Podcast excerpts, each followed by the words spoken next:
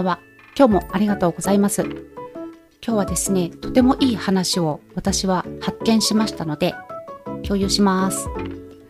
それはですね、岡田敏夫さんっていう方がいらっしゃるんですけれども、YouTube で私結構好きで見てるんですけれども、拝見したお話の中でとてもいいお話があったんですね。それがですね、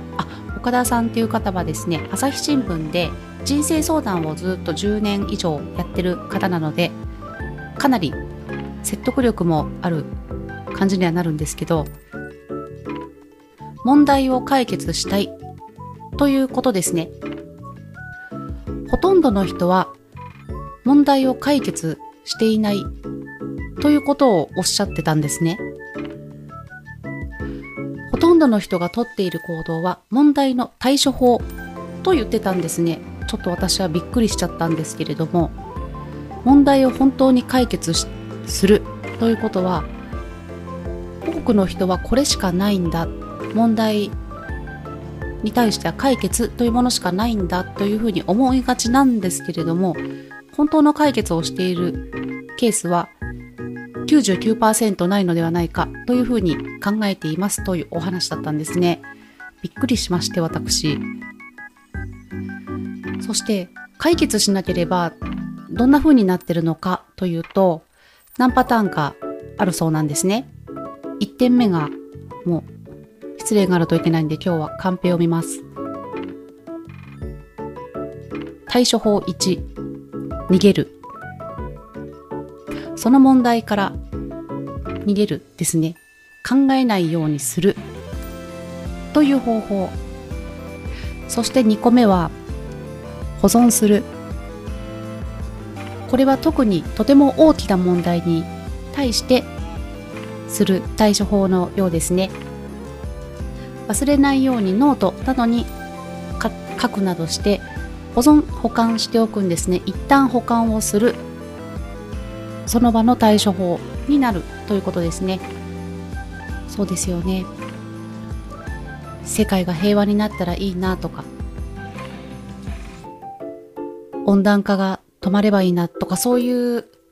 問題を抱えていても明日解決するというのはちょっと難しいですよね。そういったことになるんじゃないかなとは思うんですけれども。そして3個目は忘れる。困ってなかったように振る舞うというんですね。そしてもう1個の対処法としては共有するとおっしゃってるんですね。そしてこれが一番強力なんですよ。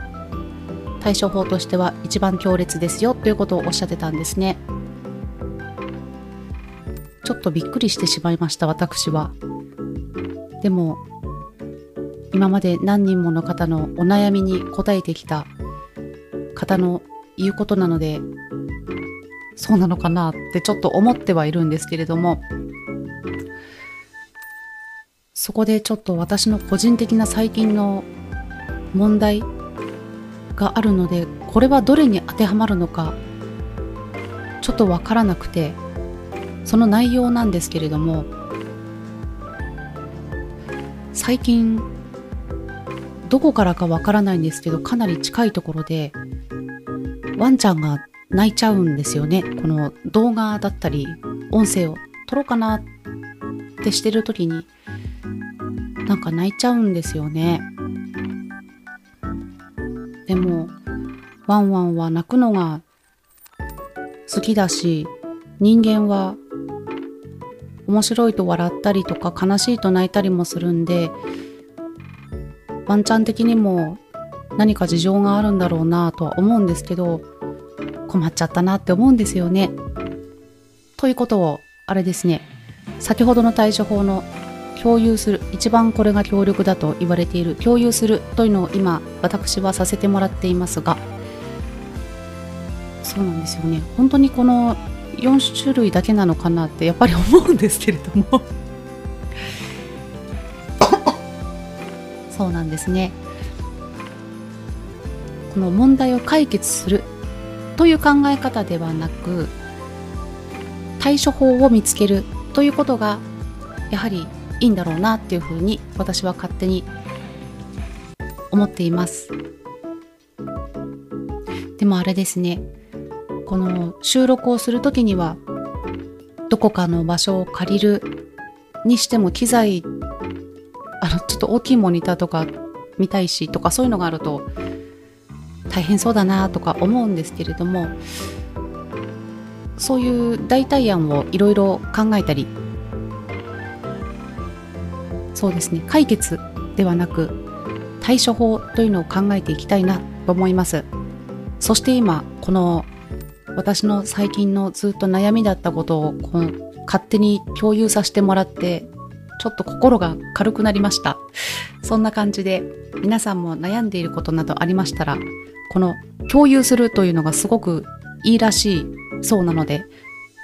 何か悩んでいること問題などがありましたらお友達や家族や身近な人に言ってみると何かちょっといいアイディアがもらえるかもしれないですね。そんな感じです。今日は